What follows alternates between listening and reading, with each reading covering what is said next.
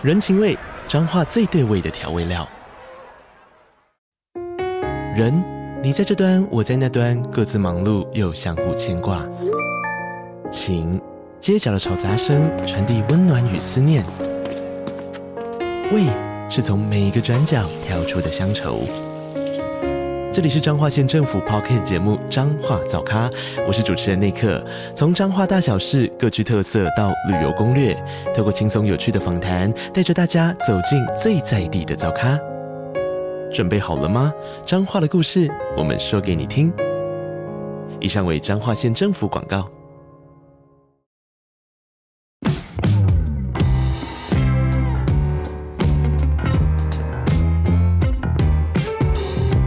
大家好，我是朱宇的共同创办人 Sean，欢迎回到欧本豪斯。我们每周都会分享房地产新闻及房市热门议题，带领大家一起揭开房地产秘辛。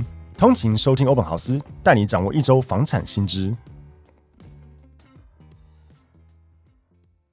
Hello，大家好，欢迎大家收听 Open House Open House，我是 Sean。Hello，大家好，我是 Open House 的企划小曼。今天我们想要讲的主题是来自于一个听众的提问，他叫 Leo，他的问题是：如果他想要买房地产来收租当房东，但不知道如何挑选适合的出租的物件，也想知道在包租代管的业者眼中，哪些房子可以获得较高的利润。哦，我们觉得这个问题蛮棒的哦，因此今天我会想跟大家分享一下如何挑选适合出租的物件，以及投报率要怎么算。好，那首先我们就可以先进到确认目标这一个主题，就是我们昨天在讨论这个脚本的时候啊，我们就发现说，其实很多人都会把目标定为说我要买一间房子来收租，但其实这个目标是不够精确的。你应该要去思考说，你收租的目的是在于现金流还是资本利得？我很常举的案例是像股票一样。今天可能，譬如说我想要买股票，我想要开始投资股票。OK，那你投资股票的目的是什么？你想要获取什么？呃，有些人可能想要获取配股配息之类的，有一个稳定的投报率或是稳定现金流。但有些人是想要赚价差，这个当然不是一个只能一或二的状况，也有可能你是可以边领配息，但是如果有一些价差出现的时候。再去赚价差，那我觉得这些案例都可以回到房子去看，因为如果今天你买这个房子后，你是真的很纯粹想要收租金，然后一直收下去。举例来讲，你知道以前早期啦。很多人会做这样的事情，就是买那种所谓的金店面。西门我现在前阵子的东区，那现在东区有点没落了。但我的意思说，就是早期可能呃长辈们会觉得，哎，我有钱，那我买店面。嗯，那以前店面其实租金可以很高，他就会怎么样，知道吗？租金收一收，然后有了钱再买一间店面。嗯，他会一直这样，然后一直用这个租金再买再买。他有这些店面的时候，他可以一直赚这个现金流。很多我们认识这样的屋主，他都没有卖哦。那当然，时间到现在了，这个当年可能一千万的店面，显然可能变一亿之类的。那到他的这个下一代。当然可能觉得说，哎，不然卖也卖好了。可是，在之前你可能都是以租金的想法去收。那我觉得，如果你是想长期持有这个东西，产品当然像刚才讲的，一开始可能是买这种店面，可因为现在店面都非常的贵，投报率也不高，所以如果完全是看一个租金收益的话，我倒是觉得以 Leo 的问题，什么样子的产品棒？我觉得以双北市来讲，其实可以去找那种，应该新北市比较多，就是那种小透天。不要说双北市而已，其实双北市以外的地方，其实我觉得只要那种低总价小透天都可以考虑。低总价是多少钱呢？像我每个朋友在中和买了一个一千出头万的一个小透天，哦，很便宜，很便宜啊，超便宜。可是我跟你讲，因为它在一个巷子内。所以那个透天你要谈到什么都更？前几集我们有聊到，就是什么样子判断你的房子适不适合都更？它那个巷弄窄，然后土地使用分区一定是住宅区啦，那个土地使用强度不强。嗯。可是为什么他要挑这个产品？你知道，因为第一个透天呐，最重要的是你要自己爱怎么隔套啊，比较不受那个。哦，没有直下层。嘿，没有，因为你没有直下层，直下层就自己嘛，不然就土地这样子。对，所以他就是把它隔成套房，然后你一千万。我记得它三层楼，然后一层楼好像有个三间套房哦，很赚呢。你这样子等于算九间套房嘛？九间，我就算你一间都一万块，那你一个月是不是就九万块？嗯，假设他的房子一千，我记得他一千一左右，然后再装潢成本可能一千四百万，现在立刻按一按，你看他一个月收九万哦，九万乘以这个十二个一百零八万。哦，那我假设他的这个房子加装潢可能是一千三百万，好吧？这样有八趴多呢，很高哎、欸，很高啊，很高啊，高。对对对，所以其实如果你是纯粹想要有这个现金流的话，我觉得买这样子的产品啊是可以的。那当然也有些人会去买那种隔套房的东西，就是买来就是隔好套房的。对，然后他可能一样也是在那种巷弄内，但是他可能已经隔了蛮多间套房，那看得到的这个租金投报率高。今天你可能不一定期待它真的会都更，或是说你也不一定期待说它会快速增值去转卖，可是你就是想要一直稳定的把这个钱变成一个房子，钱存在那边，然后同时又可以帮你滚现金出来，那我觉得这样的产品是可以看。嗯，可是今天如果你是呃，我们讲两个极端，然后我们再讲中间好了。另外一个极端就是你纯粹是希望说短期收租，但是想要赚取资本利得，或至少你期待它的这个房子以及土地可以增值的话，那我觉得哈，就是要考量到它的度根效益了。通常这种房子我就会建议，当然不太可能买新房子，新房子要都更要等太久。老房子的话，像我们有个屋主就这样，他就专门买这种大安区，然后最多一层两户或是一层一户，所以土地十分会大。虽然是在巷弄内，但他都挑宽的巷弄，而且都在蛮精华大安路啊、蛮精华的地段这种宽的巷弄的一层一户或两户的公寓，土地持分至少都有一个八平，到甚至到十五平都有。他买来也会隔套，他有几个目的：第一个，他想把钱现金变成一个可以存在一个地方的。房地产里面，嗯，那第二个，他想要用这个钱，同时也可以帮他创造一些现金流。但他最期待的是，他未来这个房子，就算他他自己有讲，他说就算我死了也没关系。啊，留给我的后代，就是他未来哪怕十年、二十年、三十年后，因为他的土地十分大，又在精华地段，有一天一定会都更，嗯，那这个时候他就赚取那个都更的大效益，嗯，好，这个也是一种一种做法。我觉得这样子是另外一种类型。如果你的目的是像我刚刚。讲的那样，那你看产品的时候，你可能就要去看，譬如说临大马路，或是说至少在这个大马路附近的这个宽的巷弄内，然后你可能要去看一下土地使用分区。以台北市来讲，可能商用或至少什么住三啊、住四会比较好哦。那这样子，它未来的这个都跟效益会比较大。那有一种中间人，就像我刚刚举的那个股票的案例，我买其实我是想收租，可是如果真的有赚到价差，我可能也想卖，因为房子没办法像股票什么。你买个一百张，卖个三十张，你不能这样嘛？你要一定是整个一起卖。但是有可有些人会做的方式是，我买这个房子进来，透过我的整理，让它可以变成一个高投报的案件。像我刚才讲的小通天的案例，你八趴多的一个投报率，这个时候如果你用五趴去卖的话，那其实你的总价就。变高了，像我刚才说那个透天一年可以收一百零八万的租金，然后刚才算起来是八点三趴左右的一个投保率。如果我用五趴去卖的话，我刚刚算一下，那等于你总价是两千一百六哦，差很多哎。对啊，所以有些人会这样做，就是说，OK，今天我有办法找到一个产品，是我有办法把它投保率冲到七趴八趴，那我收租金收一阵之后，如果市场上有别的买方也想要找收租的产品，可是因为在台湾五趴其实已经算蛮高了，那我用五趴卖好像也没有到很不合理。那这时候我总价可以到两千多万呢、欸，那我就同时又赚到了一个价差。哎、欸，那接手的那个人是不是盘子啊？呃，是这样子，通常齁市场上蛮常看到这样的物件，然后你真的会看到它的那个单价，就是我们的单评价，真的是蛮高的，嗯，就是有点高于真的高于行情，嗯。那我觉得这个时候你说买的人是盘子吗？嗯，从一个行情观来讲，他真的买蛮贵的，嗯。但是从一个投报率的观点来讲，好像又还好哦，因为毕竟五趴以房子来讲，在台湾。没有那么容易达成。那我刚才讲的案例是比较夸张了，它八趴变五趴，那你可能八趴变六趴，那其实总价也不会差到那么多了。对，所以我觉得这也是蛮多人会去操作的一个方式。所以一定要先很清楚你的目标是什么。大家可以把它想成像股票一样，你到底是想要当冲，还是你是想要一直存股拿那个配息，还是你也没有那么的极端，你就是希望可以长期配息，可是如果有点价差也能赚。那这些目标。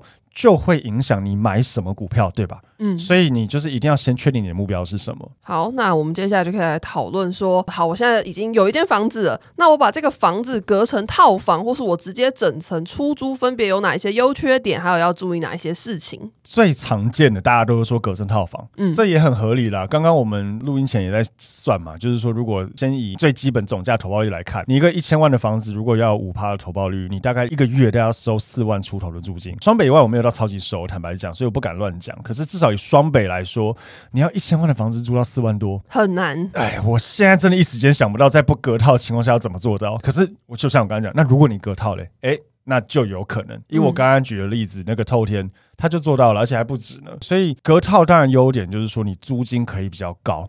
哦，那你可以创造的投报也会比较多。那我有在网络上看到有人会讲到说啊，每一间分开租吼，其实你的空窗期也不会损失太多。呃，我觉得这个我没有百分之百认同。我觉得要看你是什么样子的产品，因为大家可以去试想，如果今天你是一个整层住家三房两厅，那你三房两厅整间租掉的话，你就没有空窗了。对。可是有些人会想要把三房两厅变成两个雅房，一个套房出租。嗯。那听起来可能租金可以比较高。对。可是问题是，你如果整间三房两厅可以租四万，那你一租掉四万，你就你就你就租了嘛。可是如果你一间套房跟两间雅房可以租，我就说套房租两万，然后雅房一间租一万五，好不好？应该没那么高了。但是也用这个数字举例，那你满租是不是五万？嗯。可是你有可能，譬如说先租掉套房，先开始收两万，那下个月才租掉一间雅房，变成三万五。然后再等了一个月才租掉一间雅房，才变成五万。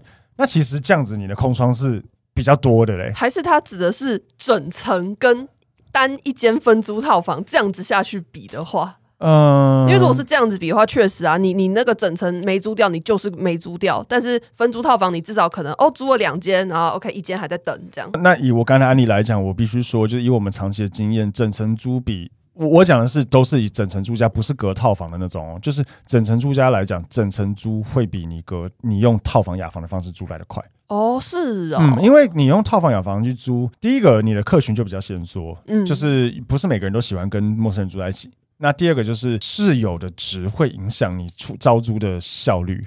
对，如果你不想租个雷包，很吵、很臭、很脏，我这样会歧视人吗？应该还好吧。不会，这些就是讨厌的房客。OK，好，没错，就是如果是这样子的话，那你别间要出租的时候就会变得困难。嗯，然后你又赶不走原本这个人的话，其实就会造成空窗。所以其实我没有觉得这样子真的是一个很好的方式啦。回过头来，就是因为我之前也几几集有分享过，就是房地产的逻辑其实就是空间与时间的分割。时间的分割，就譬如说做日租，但是日租是违法的嘛。那所以如果我们做空间的分割，那当然就是大空间隔成小单位去出租的租金投报率。一定会比你整层来的高啦，哦，那是它的优点。可是哦，隔套其实有很多缺点。第一个是管理真的很麻烦哦。其实因为我们公司自己在做包租代管这么多年，刚刚 Leo 也有问这个，从一个业者的角度喜欢什么产品？我必须讲，从业者的角度，你当然是整层住我开心。嗯，我只要管理一个房客就好，我是一组房客，而且以我们长期的经验，家庭式的客人，第一个稳定性比较高，第二个就是他们比较会自己修东西。哦，我认同诶，像我就超不会自己修东西的。对，我觉得就是你看，如果你跟你爸妈住，超会修，你爸可能就很会修东西，对、啊对，啊、对，所以整层住家的，其实要我们一直跑修缮的几率也比较低。他可能说我自己修一修没关系，屋主会出钱，叫他下个月租金扣掉就类似这样子。对，所以他问题也比较少。啊、还有一个点，我觉得就是刚刚我讲的稳定性。比如说客人会希望说什么，不要租给会吸毒或干嘛。那有时候如果有小孩的，我就会讲说这个哦，吸毒的几率。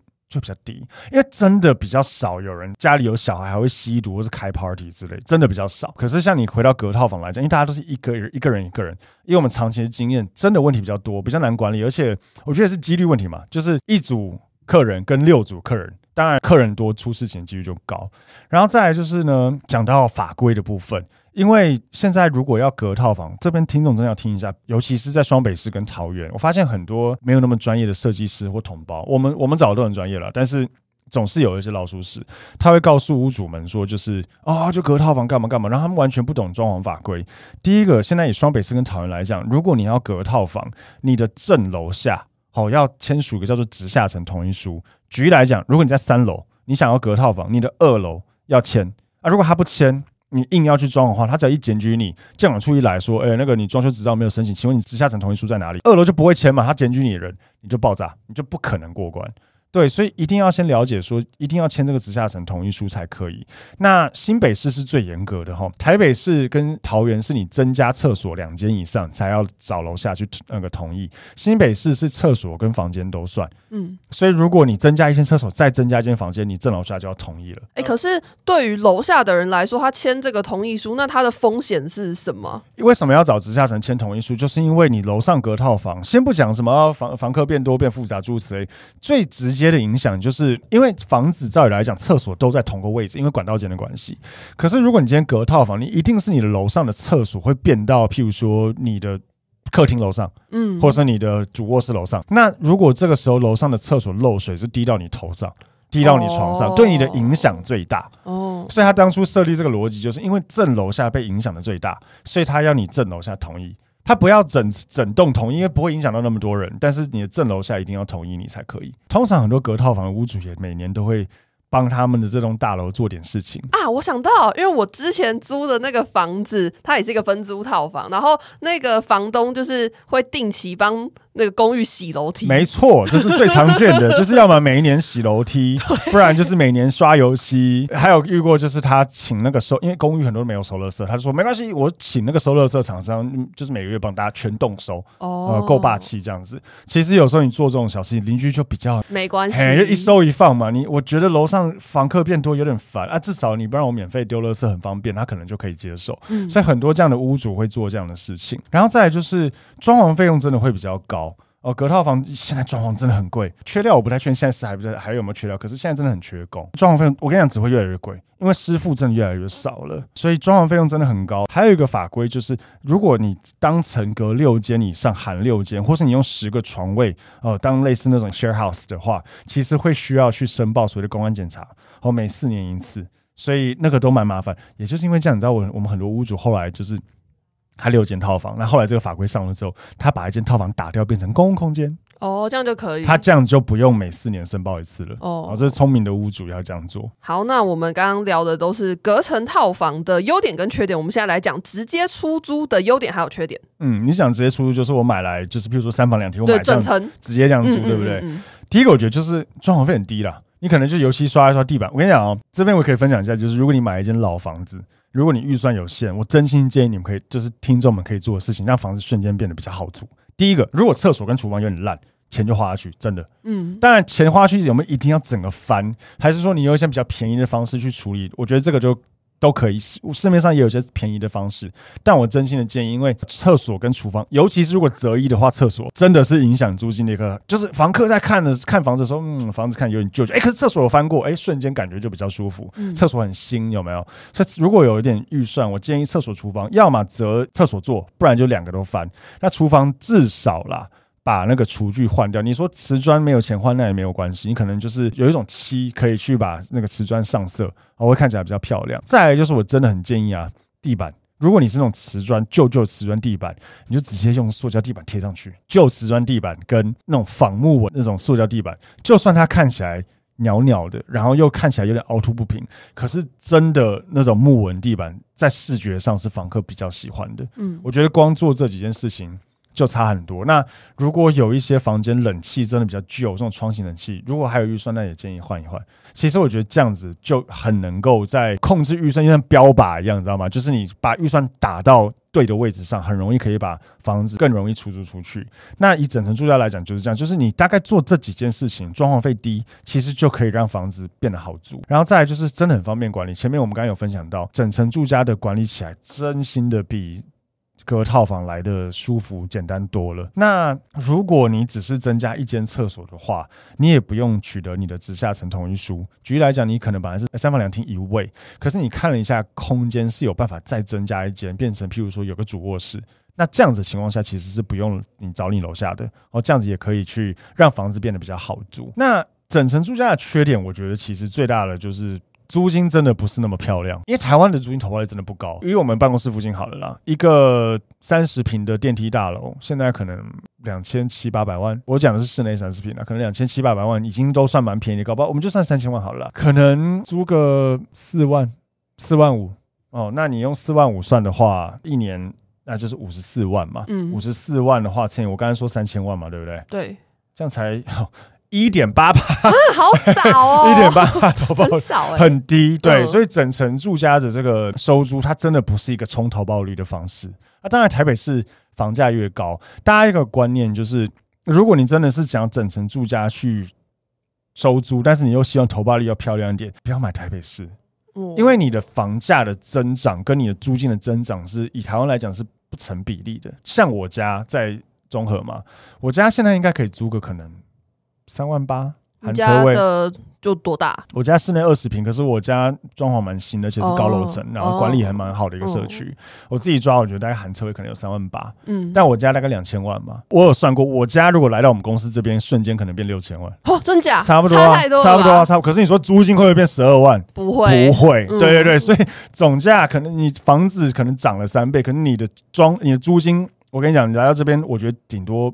六七万，两倍还不到，嗯，所以当然你在房价贵的地方，你那个投报率是越来越低的。如果你买想买整层住家收租，真的建议去往非市中心的地方，但是你还是要看那个地方本身是不是一个租金需求高的地方，譬如桃园有一些地方也还不错。那它的这个租屋需求是高的，那你买那样的产品，租金投报率会比较高。哎、欸，可是我突然想到，整层住家是不是要小心二房东啊？这边可以讲一个专业知识，听众也可以科普一下。你知道吗？如果你租一个三房两厅，然后你租在那边，然后你自己有住，嗯，然后你再把另外两个房间分租掉，嗯，是不用屋主同意的。哦，是哦，是的。哦，是的，听众可以指正我，但我百分之百确定我是对的。我自己教育训练的时候，常常问我业务用这个案例去举例。假设你是个父母，然后你教育你小孩的方式就是，等你十八岁，你就要给我付租金，跟跟我租这个房子。嗯、哦，这是我教育我小孩的方式。嗯、难道这样我还要我的房东同意吗？哦，不用吧？嗯，确实，对不对？那不用吧？所以如果我有住在这，那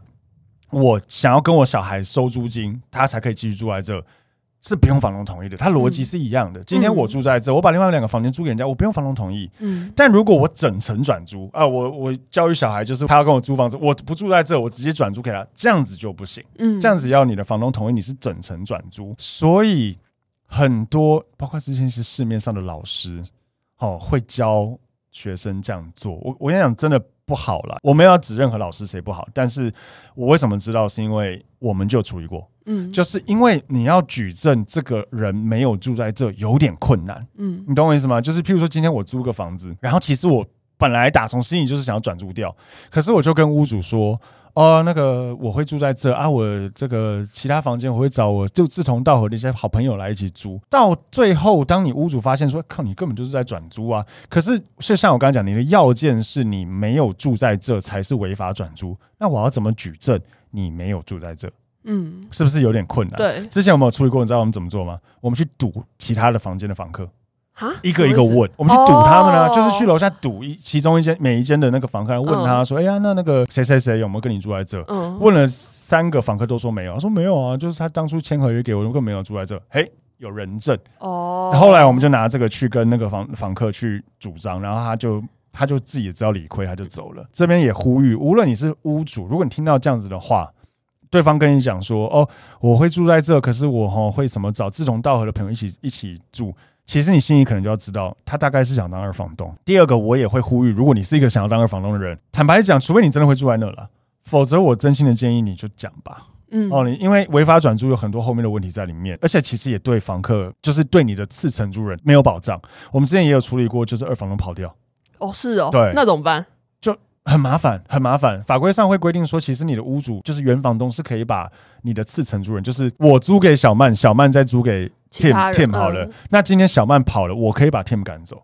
哦，那就是等于就是你也会没有依靠。对，因为你合约关系人，你是 Tim 要找小曼求偿，小曼已经不见了，嗯、那我要怎么？对，所以其实这样对这个呃房客也是有点不利。嗯，所以我会觉得说，如果想要当二房的话，真的还是老实讲啦。哦，那市场上其实蛮多人在做这样的事情。好，那我们接下来可以讲到一些，就是我在网络上看到有些人会说，哎、欸，你的房子有这些加分条件就会比较好租，但是真的是这样吗？我们可以来讨论一下。我觉得加分条件最简单，其实就是捷运站。嗯，在台湾捷运站，好了，对不起，在双北市捷运站真的是万年不败。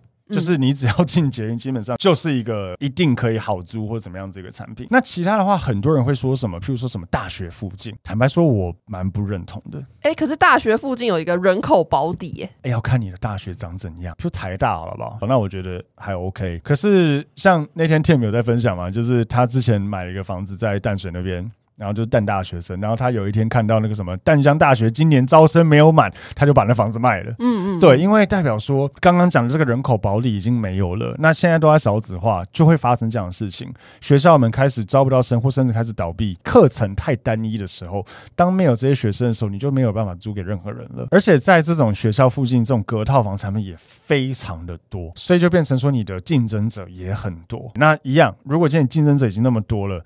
那你的房子又没有特别漂亮，这个时候这个学生又招不满的情况下，他们就会去找比你便宜或是比你漂亮的房子，你有可能就会空窗在那边了。是我的话，我会比较建议大家去买那种上班族也会租的地方，举例来讲，松江南京好了，松江南京或者是就南京东路一整排，从二段一路到四段五段那边，其实都有很多办公大楼，很多公众机工作机会，那边的房子真的都超好租，嗯，而且租金很高。我们之前有在那边租一些小小的电梯套房，有个小阳台，蛮小，有点烂了。那一万八吧，超快都租掉。嗯，大概今天空，可能三天内就会有人要了。哦，很快，因为就上班族，他就是正南京东路上，然后松江南京站就在楼下的旁边。嗯，所以对他们来讲真的是超级方便。当然，你说这样子的商圈，就是这种办公商圈会不会转移？当然也可能会了。但一样，你前面已经挡了一个牌，就是你有进捷运。嗯，就算是他换工作到别的地方，捷运就在楼下，他还是方便。所以我觉得有这样子的东西挡在前面。第一个捷运站一定要，然后再来就是如果是。进一些工作机会，我觉得会比大学来的好了。好，那我们接下来可以进到下一个主题，就是跟大家讲如何去计算这个租金投报率。这边我们会提供三种算法。对，刚刚我们一直在讲投报率，投报率。那我觉得最常被用的一个速算法，也是中介也很常用的。因为我们刚刚前面不是在讲说什么哦，几趴几趴，就是你每月租金啊，再乘以十二个月，是不是你一年收的租金，再除以你的房屋总价。其实这样子就是像是你的这个年投报率，以一个譬如说五趴的年投报率的房子，那你是不是就收租二十年，你就再赚了一个股本，嗯、就是再赚了一个房价出来的那个逻辑，一千万你每年收五十万，你这样子收二十年，哎，又多了一千万，嗯，它就是这样算的。好，所以。以这样子的算法，其实真的台湾的普遍投报率都非常非常的低。以我自己家来讲，我们再重算一次给大家看。我刚才说我家我觉得可以租三万八吧，十二个月是四十五万六，现在我家大概两千万吧。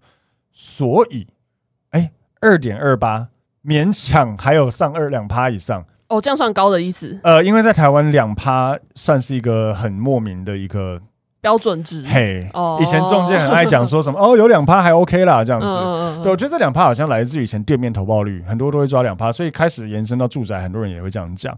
对，这个是一个最简单的一个投报率算法。但是这个算法，我觉得虽然它是一个速算法没有错，可是它算是比较粗浅，因为它没有考虑到你实际上持有房子也有成本啊，啊，你出租也有一些成本，所以其实还会有第二个叫做完整算法，就是你加入你的房子的持有成本。跟取得房屋时的一些花费哦，所以它这边算法会变成说，OK，每月租金乘以十二个月，但是要先减掉啊持有房屋的相关成本，比如说什么房屋税、地价税诸如此类，然后呢再除以你的分母。哦，就会是你的房屋总价，可是你当初取得房屋时应该有一些花费，譬如说中介费，或甚至你花了多少的装潢费才可以租到这个金额，哦，也要算进去。所以其实用这样算的话，我只能说，通常投报率只会更低了。对啊，对，通常 通常会更糟。对，所以如果这样算起来，觉得投报率更糟、更低的情况下，还是有一个我觉得算是很合理的算法，但同时也有一些老师们会有点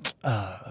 乱用这个算法，就是实际上他会用你的投入成本多少，因为你要想哦，买房子收租跟你买股票或是你放款好不好？就是你把现金直接拿去滚，投报率出来，跟你买房子收租最大的不同是，你可以用少少的钱去取得一个。高总价的东西，你看，像我们提前面的速算法是每月租金除以你的房屋总价。假设你房屋总价两千万，实际上你没有拿出两千万啊，对，你有可能只拿出四百万，再装潢一百万，你只拿出五百万，你就拥有了一个两千万的一个房子。嗯，那你刚刚的投报率也是用两千万算，而不是用五百万算。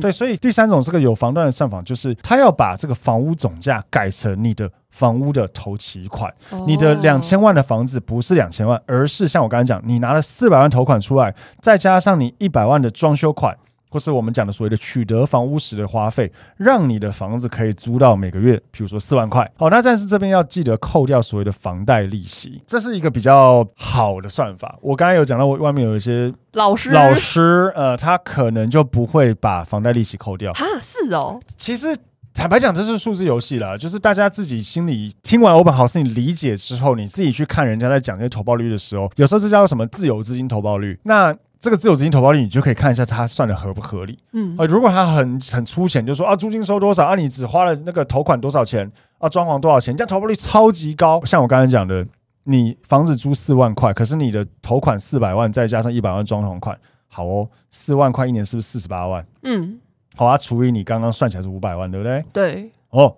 九点六趴投报率，哎，瞬间超高，有没有？可是因为我没有扣房贷利息哦，两千万的房子，如果我贷一千六百万，我只拿四百万出来的话，那个房贷利息绝对是要扣很多很多的。可以待会帮大家算一下，这房贷利息会是多少？但绝对会扣掉蛮多，以至于你的投报率不会那么高。但是我觉得这样子的算法是一个可以去思考的，因为刚刚我们还没录音之前，我们来讨论嘛。假设今天你手上五百万，你要买房子收租吗？还是你要？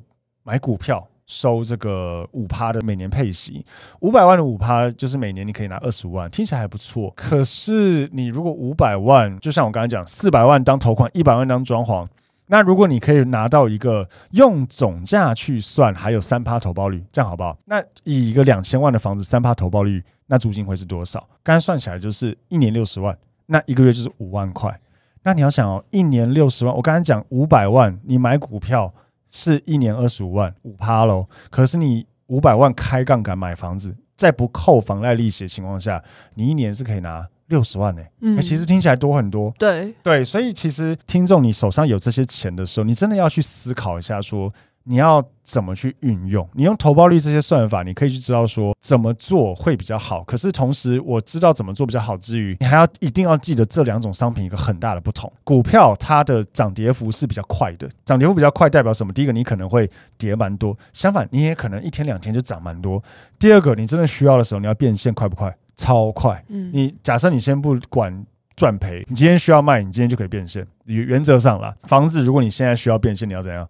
你要去委托，你要干嘛干嘛？你要考虑到房地合一税诸如此类的，然后卖还要一段时间。那就算是今天卖，今天签约，原则上等到交屋拿到钱，可能要至少一个半月。嗯，所以它的变现速度是慢的。所以从这个这些点上面，你可以去思考说，诶，当你手上有这个钱的时候，你要去怎么做？那我们接下来可以讲到，就是到底在台湾多少投报率算高？因为我们刚才讲什么八趴九趴，但我们又说哦，其实两趴就算不错了。所以到底多少才是算一个合理的范围？两趴，因为我们是用那个总价去算，嗯，所以两以总价来算，两趴以上，我觉得就还算可以，嗯。但因为自有资金投报率真的就是我们讲有房贷的算法。不是那么好算，因为你还要知道你到底贷多少利房贷利息，这个也会跟着这个升息与否去绑在一起。那我们如果都用第一种速算法来看的话，实际上你真的要有个五趴，就像我节目一开始讲，你一千万的房子，一个一年要租五十万，等于一个月要租四万出头。录了这么久，还没有想到双北市哪里有这种东西，在你不花大钱装潢的情况下，所以实际上你要找到这种总价投报率好在五趴左右或者五趴以上。还蛮困难的，可能其他县市比较有机会，其他县市可能比较有机会，嗯、对。但有一个情况下是有可能，就是如果你买那种有顶加的哦，它这蛮常见，双北是蛮多，就是它是买可能四楼或五楼，四楼跟五楼顶加，或是五加六，嗯，那它都本来已经隔套隔好了，那这样子它整体的产品所收的租金就会蛮高。我们就有管那种就是五加六加起来，我记得好像有八九间套房的。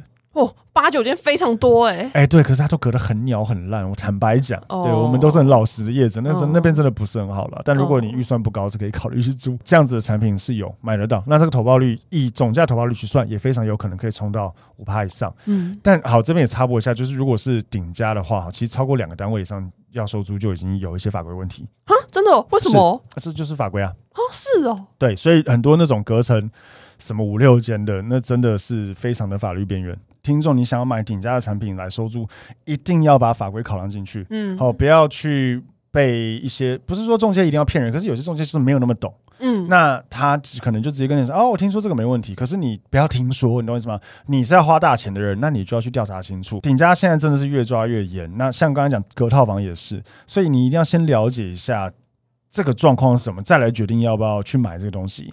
然后这边也插播一下，就是以前我们在做买卖的时候，大家会说什么顶加用三分之一价格去算。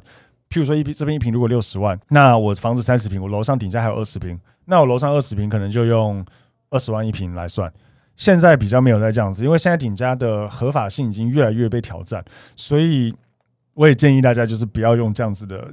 呃，三分之一的算法去去出价了，不要用三分之一，那时候会比三分之一多还是少？一定少了哦。但但当然，买卖这个东西就是双方合意了，嗯，就是这没有一定。人家如果真的，一瓶就是要给你开二分之一价啊，如果你买单，那就 OK 啊。嗯，但是就是我的意思是，现在如果中介还一直跟你讲三分之一价，我我会觉得这已经不是一个好的。算法了，嗯，对，甚至如果它不是一个收，不是一个收租产品的情况下，我会有点觉得顶加有一点半买半相送。哦，就是像我们有个朋友在新新店买，那时候我分享过，我记得他买一千一左右啦，然后他同栋还是隔壁吧，同样平数的三楼没有顶加，大概是买好像一零五零啊一零三零类似这样，所以对他来讲，他觉得说多了一个五十万或七十万，多了一个二十平的顶加。还算可以接受，嗯，因为就是一个有点花到钱，但也不是。你看二十平五十万，那一平才两万多，嗯，他不可能是三分，他一平买四十几万，不可能三分之一价去算，对。但他觉得说就是，哎、欸，好啦，我总价比他高个五十或七十万，但至少我个顶加小礼物，哎、啊，小礼物，人家就半买半相送，就加一点点。嗯、但是真的不能再用什么哦，三分之一价，那我二十平顶加一平要算你什么十五万？没有，现在已经没有这样子的事情了。哦，所以不能不要用这样的方式去算。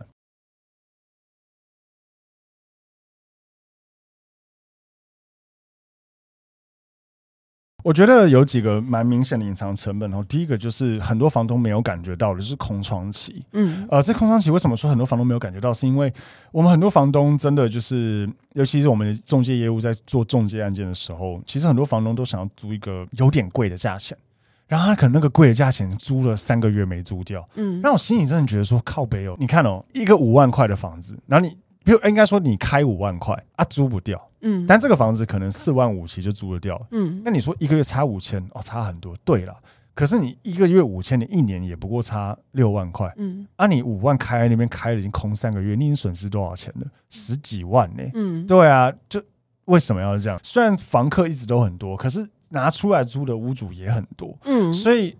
在一个连连看的配对情况下，大家会一定要去找，要么价格合理，要么屋况漂亮的房子。那在这样子的一个环境之下，而且现在资讯又这么发达，大家都看得到广告的情况下，如果你房子真的没有比人家好，或是价格没有比较甜，其实你真的有可能会空比较久。嗯，你你为了等一个潘娜跟你租一个五万块，你可能已经空了三个月半年。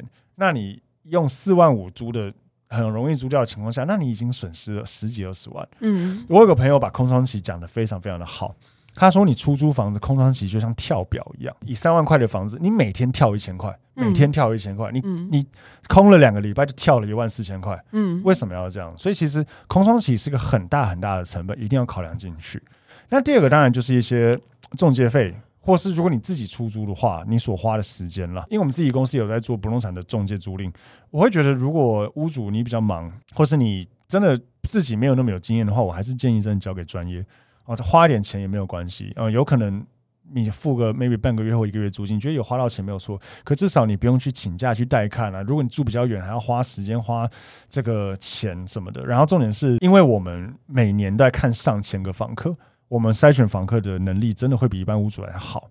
哦，虽然这个也是个成本可以考量进去，那其他的话就是，譬如说房屋税、地价税，照理来讲，如果你出租的话，你房屋税、地价税是不能用自用，嗯，所以基本上会变高啊。房屋税大概两三倍吧，然后地价税大概五倍左右。第四个就是所谓的修缮费，其实我们也常讲，出租房子不算是一个被动收入，哦，你实际上还是需要去主动的去维护你的房子。那如果房子问题少，譬如说你新房子可能还好，可是如果你房子是老房子，动不动今天这个漏水管线不通。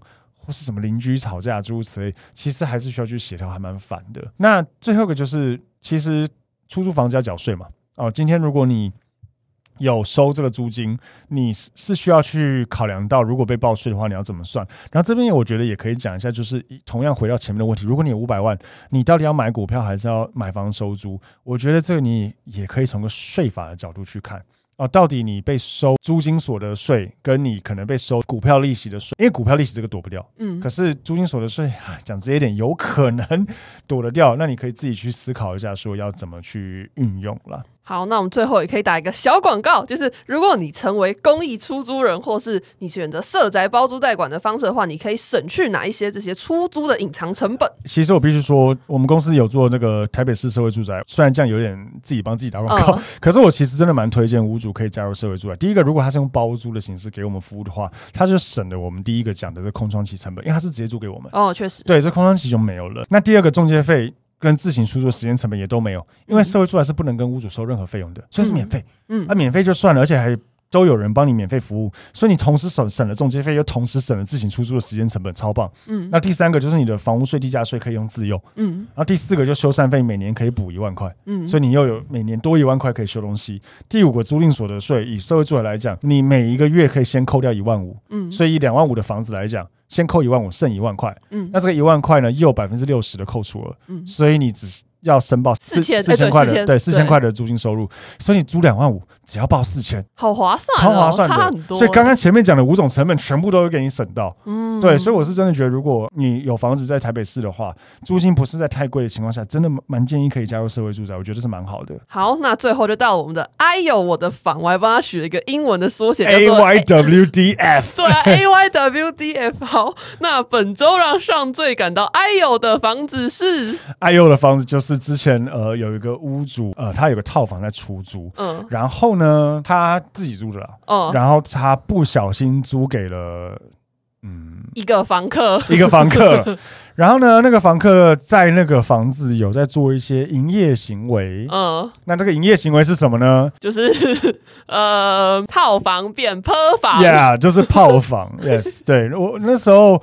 呃，会知道这件事情是有一天那个房客就被警察抄掉了，嗯，然后警察就打给屋主，嗯，说，哎、欸，你那个房子租给人家当这个呢，那你来派出所说明一下，他真的去说明，然后，哎、嗯，我有时候也要讲，就是那些屋主当初给我们租，然后我们那时候有想说帮他服务，后来他就自己说，哦，我自己找到一个房客自己租，果然就租给这种，然后遇到事情时又打来叫我们一起去帮忙，他就想说，等下干你们屁事，应该是干我们屁事啊，就不，我们还是不是。从一个服务精神来讲，我后来就还是给他一些建议，所以后来后来他下一次出租就给我们租了。哦，因为其实呃，就像我刚刚前面有讲到，我们每年看上千个房客，嗯，我们光自己的包租代管案件七百多件，然后再加上我们中介案件，一个月都近看快两百件吧，嗯，所以这样子一整年下来，在带看、在签约、在处理房客事情，我觉得。可能有两千组房客吧，一年。嗯，那如果你是个屋主，就算你手下有十间房子，你你要怎么样子一年累积两千个房客的这个经验值？不可能嘛。所以当然，在个经验值一个情况下，我们是那种万人斩等级的，有没有？所以我们看过太多房客，我们真的那个嗅觉蛮敏感的。我们知道说，OK，房客有可能哪些，我们之前分享过一些地雷行为，或是他有哪些状况，或是哪些闪烁即死之处，我们觉得可能有问题。那房东。比较 get 不到的时候，他可能觉得哦，看起来还好啊，讲话也正常，然后你只要按时缴租金就可以了，嗯，然后就发生这样的事情，嗯，对，所以我还是建议，如果屋主们哈，就是真心的觉得房子交给专业就好，我们可以帮你处理，付点钱给我们，但是我们可以帮你尽力的把房子处理到最好，然后我们也希望跟你一样，就是租给一个好的房客，不然我们管理也很累。哎呀，那个屋主后来怎样啊？他有要背一些法律责任吗？还好啦，因为他其实就是一个完全。不知情，对对对，哦、我们之前也有听别的业者分享过，说什么屋主会被列为共犯，可是没有啦。以我们的经验，哦、他只是会被叫去说明啦，因为、哦、因为警察还是需要一个也要告知啦，那、嗯、第二个也是需要去了解一下，会不会真的你是。也有参与其中，参与其中，所以他就是去叫去说明。但是因为我们那个屋主是一个住宜兰的一个老妈妈，一看就知道没有参与其中。他的房子是在台北，哎，台北哦，所以其实也是有段距离，哎，有段距离。但是他那时候不知道哪里自己来的房客，哦，哦，就说哦租给他，然后就发生这样的事情。哦，嗯，所以建议啦。哦，还是给我们处理会比较好。好，那以上呢就是我们这一集的内容，希望大家会喜欢。那我们的 Podcast 每周一都会更新房产周报，让大家掌握一周的房产大小事。每周四会更新网上的热门议题，或是会找房产相关的人员做访谈。大家记得追踪我们的脸书、IG、YouTube 等社群，看天文还有影片，也可以加入我们新的 Line 社群，还有脸书社团跟我们互动哦。那记得要到 Apple Podcast 还有 Spotify 按下追踪节目，并给我们五星好评。节目就到这边结束啦。好，那我们节目就到这边，谢谢大家，拜拜。拜拜。